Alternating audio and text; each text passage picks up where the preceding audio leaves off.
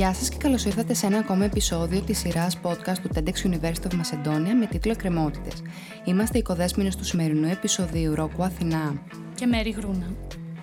Καλεσμένους σήμερα έχουμε τον Βαγγέλη Αρβανίτη από το Λούπο Studio, ένα γραφείο που ασχολείται με τον αρχιτεκτονικό και γραφιστικό σχεδιασμό στη Θεσσαλονίκη, καθώς και την Κατερίνα Πάστρα από το βιβλιοπωλείο Καφέ, έτσι κάνουν οι μπαλαρίνες. Αρχικά θα ήθελα να ρωτήσω ποιο ήταν το όραμα πίσω από το έτσι κάνουν οι μπαλαρίνες. Ε, ευχαριστούμε παιδιά για την πρόσκληση. Καλώς σας βρήκαμε. Ε, το όραμα ήταν νομίζω να φτιάξουμε ένα χώρο ε, όπου μια οικογένεια κατά βάση αισθάνεται πολύ άνετα, πολύ ελεύθερα, πολύ οικία, να έρθει για ένα καφέ ή για μια δραστηριότητα για το παιδί της και παράλληλα φυσικά να ενισχύσουμε τη σχέση του βιβλίου με την οικογένεια και το παιδί συγκεκριμένα. Όσον αφορά το Lupo Studio, ποιες ήταν οι πρώτες σκέψεις σας όταν επικοινώνησαν πρώτη φορά από το βιβλιοπωλείο; Ωραία. Αρχικά να ευχαριστήσω και εγώ για την πρόσκληση. Ε, εμάς οι πρώτες σκέψεις μας όπως, έρχεται, όπως συμβαίνει πάντα όταν έρχεται μια νέα μελέτη είναι «Α, ωραία, μια νέα δουλειά, ε, απολαβές για να εξασφαλίσουμε τις ανάγκες μας», πολύ βασικό, ε, που είναι ο λόγος που εργαζόμαστε. Μετά η δεύτερη σκέψη ήταν μια πολύ ενδιαφέρουσα χρήση αυτή του παιδικού βιβλιοπολίου ε, και πολύ ωραία μίξη χρήσεων με τα εργαστήρια, το καφέ, τις εκδηλώσεις ε, που εμπεριέχει πολύ το κομμάτι της φαντασίας ναι. λόγω του παιδιού και η τρίτη σκέψη ήταν ε, α, τι ωραία τώρα να μας εμπιστευτεί και η ομάδα του βιβλιοπολίου ώστε να συνεργαστούμε όμορφα ε, όπως και έγινε ευτυχώς. Έχει κάποια ιδιαίτερη σημασία το όνομα γιατί δεν έχουμε ξανακούσει κάτι παρόμοιο. Είναι αρκετά ασυνήθιστο, θεωρώ εγώ. Ναι, πρώτα απ' όλα να πω ότι είναι ατάκα της τρίχρονης κόρης μου. Δηλαδή δεν το φανταστήκαμε εμείς, δεν το εμπνευστήκαμε εμείς. Ε, το είπε έτσι σε μια στιγμή λίγο ενός αντίθασου ροκ ε, χορού, δηλαδή, αλλά μας έκανε αμέσως το κλικ και σκεφτήκαμε ότι πρέπει κάπως να το χρησιμοποιήσουμε στο χώρο. Ε, μας δημιούργησε πολλές σκέψεις τελικά, γιατί από τη μία είναι η μπαλαρίνα που είναι ας πούμε μια πολύ στερεοτυπική εικόνα για όλους μας και από την άλλη είναι και αυτό το έτσι που έχει μια οριστία, ε, είναι ότι έτσι δεν χρειάζεται δικαιολογία, δεν χρειάζεται λόγος, ε, υπάρχει ελευθερία, ναι, που κάτι που ταιριάζει απόλυτα νομίζω στο μεγάλωμα των παιδιών, των σημερινών παιδιών τουλάχιστον. Τέλεια, συμφωνούμε σίγουρα. Ποια ήταν η έμπνευση; Στην προηγούμενη ερώτηση, το κτίριο και οι χρήσεις έδωσαν την κατεύθυνση. Δηλαδή, ε, φανταστήκαμε τον, ε, τον κάτω χώρο, το ισόγειο, σαν έναν κήπο με χτιστά ε, έπιπλα, με υλικά που μπορείς να βρεις σε μία αυλή, ε, με μια αίσθηση ενοποίησης με το έξω.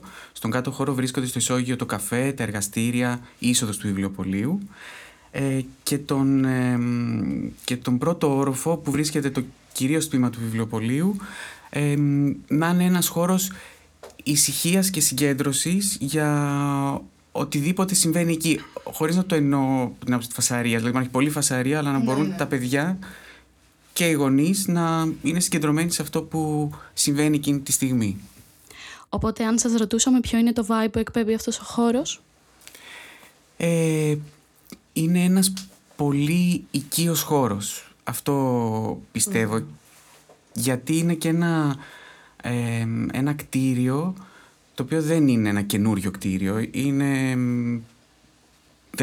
η, Ξέρουμε ότι υπήρχε το 1931, δεν ξέρουμε πότε έγινε. Και από εκεί υπήρχαν πάρα πολλές προσθήκες. Άνθρωποι έζησαν, ήταν κατοικία, το μετέτρεψαν σε κατάστημα. Ε, προσθέθηκαν όροφοι, προσθέθηκαν επεκτάσεις. Όλο αυτό έχει μια, την ατμόσφαιρα της καθημερινής ανθρώπινης πρακτικής. Και αυτό ε, είναι μια ατμόσφαιρα στην οποία βασιστήκαμε και εμείς στον σχεδιασμό. Άρα θεωρείται αρκετά σημαντική την αισθητική ενός χώρου για την προσέλκυση του κόσμου; Λοιπόν, είναι πολύ σημαντικό το, κύριο, το πιο σημαντικό κομμάτι είναι οι άνθρωποι που εργάζονται στον χώρο. Δηλαδή αυτοί είναι που τον, αυτοί που τον τρέχουν και τρέχουν όλα αυτά τα, όλη αυτή την όμορφη ατμόσφαιρα και, τα, και τις δράσεις και όλα αυτά που συμβαίνουν εκεί. Αυτό είναι το πιο σημαντικό. Αυτό που κάνει η αρχιτεκτονική είναι να σχεδιάσει τον χώρο σωστά ώστε να εργάζονται οι άνθρωποι εκεί όμορφα και να αισθάνονται και όμορφα λόγω της αισθητικής και της ατμόσφαιρας όπως και οι επισκέπτες και οι επισκέπτριες του χώρου είτε είναι παιδιά είτε είναι μεγάλοι το ίδιο ισχύει και και για εκείνους. Είναι δηλαδή ένα συν. Είναι μαζί. Ε, τώρα η αλήθεια είναι ότι λόγω διαδικτύου, λόγω social media, ναι, η εικόνα είναι πάρα πολύ σημαντική, οπότε ναι, παίζει ρόλο και αυτό. Μια γωνιά η οποία είναι κατάλληλη για να φωτογραφηθεί και να ανεβεί στο Instagram είναι κάπως σημαντική. Αλλά επιμένω ότι το σημαντικό είναι το άλλο κομμάτι. Ε, ε, υπάρχουν, υπάρχουν πολλοί άνθρωποι που έρχονται απλώς για να δουν το χώρο. Η αλήθεια είναι, δηλαδή δεν μπορούμε αυτό να το αμφισβητήσουμε. Και αυτό τους προσελκύει βέβαια στο να ξανάρθουν και εκεί εντάξει παίζει ρόλο και το ανθρώπινο δυναμικό και το, ε, και το υλικό με το οποίο καταπιανόμαστε. Αλλά νομίζω πηγαίνουν λίγο μαζί και κατάφεραν τα παιδιά να δημιουργήσουν ένα πολύ λειτουργικό χώρο για μας που περνάμε και πάρα πολλές ώρες εκεί ε, με ιδιαίτερες ανάγκες, γιατί είναι συνήθως γεμάτο παιδιά. Οπότε υπάρχει λειτουργικότητα, υπάρχει ασφάλεια, υπάρχει όμως και η έμπνευση. Και αυτό που αισθανόμαστε νομίζω στο μαγαζί, επειδή ρωτήσατε και προηγουμένως, αυτό που μου λένε εμένα οι πελάτε είναι κατά βάση γαλήνη, όλος παραδόξως, παρότι έχει πάρα πολλά παιδάκια πολύ συχνά. Ε, δημιουργείται γαλήνη και οικειότητα σίγουρα. Που είναι αυτό ακριβώς που είχαμε και εμείς στο μυαλό μας εκ των προτέρων. Πόση βαρύτητα έχει το να έρχονται τα παιδιά σε επαφή με το βιβλίο από μικρή ηλικία; Ε, και η προσωπική μου άποψη είναι ότι είναι πολύ σημαντικό, είναι πολύ ωφέλιμο για ένα παιδί. Και ως μαμά αν μιλήσω το βλέπω ότι έχει σημαντικό αποτέλεσμα στην ανάπτυξή του αλλά νομίζω και έρευνες πια δείχνουν υπάρχει ας πούμε το γνωστό διαβάζοντας μεγαλώνω πια που επιβεβαιώνει και επιστημονικά ότι ακόμα και όταν το παιδί βρίσκεται στην κοιλιά έχει νόημα να το διαβάζεις ε, η χρειά της φωνής της μητέρας, ε, ο ρυθμός τέλος πάντων της ανάγνωσης δημιουργεί ένα πολύ οικείο και ζεστό περιβάλλον που βοηθά πολύ στην ανάπτυξή του και την αυτοπεποίθησή του αν μιλάμε τώρα για ένα τόσο πρώιμο στάδιο. Ναι, πολύ ενδιαφέρον αυτό. Ε, τώρα αργότερα είναι πάρα πολλοί λόγοι. Το βιβλίο είναι ένα αντικείμενο πολύ οικείο που σου δίνει μια αφορμή να παίξεις κιόλας με το παιδί και κυρίως να συζητήσεις πάρα πολλά θέματα που μπορεί να θες να του τα πεις αλλά να μην ξέρεις με ποιο τρόπο να το προσεγγίσεις σου δίνει την κατάλληλη αφορμή πάρα πολύ εύκολα με ένα διασκεδαστικό παραμύθι, γιατί κατά βάση διασκεδάζουμε τώρα με τα παραμύθια. Ε, έχει, έρχεται το έναυσμα για να μιλήσει και για κάτι ίσως λίγο πιο σοβαρό με ένα πιο παιγνιώδη τρόπο. Δηλαδή γίνεται πολύ διασκεδαστικά προς το παιδί. Αλλά έχει πάρα πολλές χρήσεις. Νομίζω είναι αυτονόητη και η φαντασία, η καλλιέργεια της φαντασίας, του λόγου. Εντάξει, και τώρα την εποχή που η εικόνα υπερισχύει ούτως ή άλλως και καλώς ίσως υπερισχύει. Καλό είναι να υπάρχει και το ε, και η αντίπερα όχθη τέλος πάντων. Δηλαδή να συνεχίζει να υπάρχει στη ζωή των παιδιών το βιβλίο, πιστεύω. Τώρα μια εμβόλυμη ερώτηση. Θεωρείτε πλέον ότι τα παιδιά διαβάζουν λιγότερο εξωσχολικά βιβλία; Αν μιλάμε για μικρές ηλικίες που ακόμα περνά από το χέρι της οικογένειας, τέλος πάντων, να το ενισχύσει, εγώ βλέπω τώρα και από την εμπειρία μου στο μαγαζί, τη μικρή μου εμπειρία, ότι οι γονείς προσπαθούν πολύ να ενισχύσουν αυτή τη σχέση. Δηλαδή, τα παιδιά διαβάζουν πολύ ε, τουλάχιστον μέχρι λίγο πριν την εφηβεία. Μετά τώρα, ε, ε, μετά μειώνεται πολύ το αναγνωστικό κοινό, η αλήθεια είναι. Αλλά υπάρχουν αρκετά παιδιά που συνεχίζουν να διατηρούν αυτή τη σχέση, γιατί και τα βιβλία ακολουθούν την εποχή. Δεν είναι η λογοτεχνία που διαβάζαμε τη δεκαετία του 90 και του 2000. Δηλαδή υπάρχουν βιβλία μυστηρίου, υπάρχουν βιβλία που λύνει ενίγματα, υπάρχουν βιβλία περιπετειώδη, βιβλία φαντασίας που τα βλέπουμε και στον κινηματογράφο. Οπότε ακολουθούν λίγο για την εποχή. Ναι, για όλα τα γούστα. Ναι, είναι, ναι, ναι, πια υπάρχει πολύ μεγάλη παραγωγή. Τι στοιχεία αρχιτεκτονικά και design έχει το βιβλιοπωλείο και το κάνει να ξεχωρίζει από οποιοδήποτε άλλο; Λοιπόν, το πρώτο βασικότερο είναι το κτίριο, το υφιστάμενο στο το οποίο φιλοξενεί τη χρήση. Το οποίο, ε, όπως ανέφερα, έχει αυτή την πολύ ωραία ανθρώπινη κλίμακα τόσο στη μορφή όσο και στο μέγεθος και όλη αυτή τη συσσόρευση εμπειριών από όλους αυτούς τους χρήστες εδώ και έναν αιώνα σχεδόν. Ας πούμε.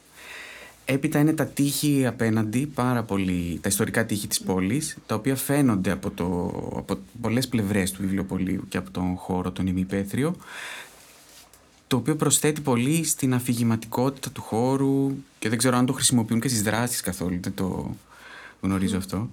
Ναι, ε, να μας το απαντήσει αργότερα, εννοείται αυτό. Ναι, και τώρα, εμείς πατώντας αυτά τα δύο στοιχεία, κρατήσαμε ό,τι θέλαμε από, και ό,τι χρειαζόμασταν για που αναδεικνύει ε, την ανθρώπινη κλίμακα και έπειτα ενισχύσαμε αυτήν την αίσθηση σπιτιού χωρίς να χρησιμοποιούμε σκηνογραφικά στοιχεία, θεατρικά τα οποία αποπροσανατολίζουν λίγο την, ε, τα παιδιά και ε, τους κάνουν να σκέφτονται άλλα πράγματα πέρα από αυτά που συμβαίνουν εκεί και τους προσθέτουν πολλά ερεθίσματα. Αν και μας το απαντήσατε μέσως γιατί είπατε για την ηρεμία, πώς θα περιγράφατε την εμπειρία στο βιβλιοπωλείο; Ε, πρώτα ξαφνιάζεται με το χώρο, δηλαδή έτσι αυτό βλέπω εγώ. Ε, τους αρέσει πολύ αυτή η ηρεμία που είπα και πριν και η γαλήνη που εκπέμπει ο χώρος. Ε, και είναι μια συνολική εμπειρία γιατί νομίζω είναι από τις λίγες περιπτώσεις που μπορεί και ο γονιός και το παιδί να απολαύσει κάτι. Δηλαδή ο γονιός μπορεί να απολαύσει το ρόφημά του ή το ποτό του ή οτιδήποτε και το παιδί μπορεί να ε, διαβάσει, μπορεί να κάνει μια χειροτεχνία, να παίξει, να παρακολουθήσει μια δραστηριότητα τέλος πάντων που τον ενδιαφέρει. Κυρίως βέβαια ε, έχουμε, είμαστε λίγο της άποψης ότι στο χώρο μας αλληλεπιδρούν οι γονείς με τα παιδιά. Δηλαδή δεν είναι ένας χώρος που ε, θα αφήσει το παιδί να παίξει μόνο του. Καταλαβαίνω και την αξία αυτού, δεν το αμφισβητώ σε καμία περίπτωση. Αλλά στη δική μας περίπτωση θέλουμε να αλληλεπιδρούν περισσότερο. Δηλαδή είναι έτσι σχεδιασμένος ο χώρος, ώστε να ζωγραφίσουν μαζί, να διαβάσουν μαζί ένα βιβλίο, να ξεφυλίσουν, να διαλέξουν τέλος πάντων κάτι να αγοράσουν, να παρακολουθήσουν μια δράση μαζί. Ε, οπότε βλέπω ότι έρχονται και μένουν και αρκετή ώρα και περνάνε από όλα τα στάδια δηλαδή, που έχει το μαγαζί, από όλες αυτές τις. Ε, ε, πώς να το πω, τις διαμέτρους και το, το καφέ και κάτι να φάνε και να επιλέξουν ένα βιβλίο να διαβάσουν. Είναι μια συνολική δηλαδή εμπειρία. Είχα διαβάσει στο site ότι ήταν και ένας από τους στόχους να έρθουν κοντά οι γονείς στα πλαίσια του βιβλιοπολίου.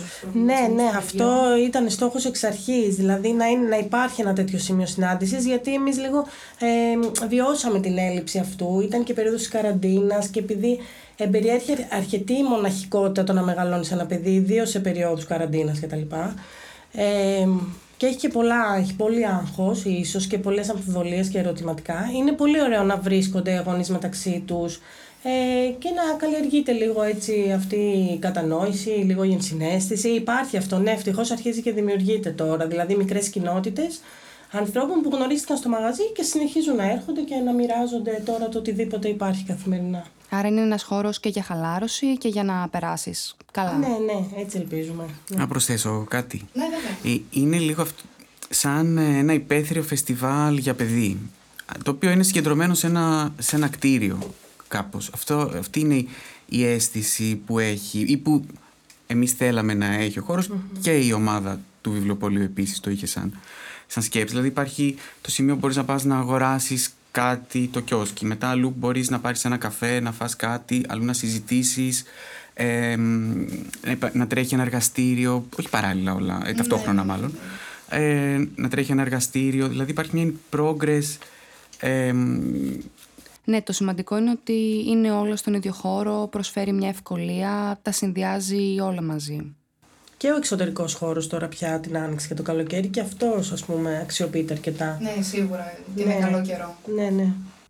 Όσον αφορά το αρχιτεκτονικό γραφείο, τι projects περιμένουμε να δούμε; Ε, εμείς κινούμαστε, η αλήθεια είναι, ανάμεσα σε ανασχεδιασμούς ε, κατοικιών, επαγγελματικών χώρων και γραφιστικό, γραφιστικό σχεδιασμό βιβλίων και έντυπου υλικού. Οπότε όλα τα νέα projects θα κινούνται πάνω σε, αυτά, σε αυτές τις ε, χρήσεις και, και αντικείμενα προσχεδιασμό.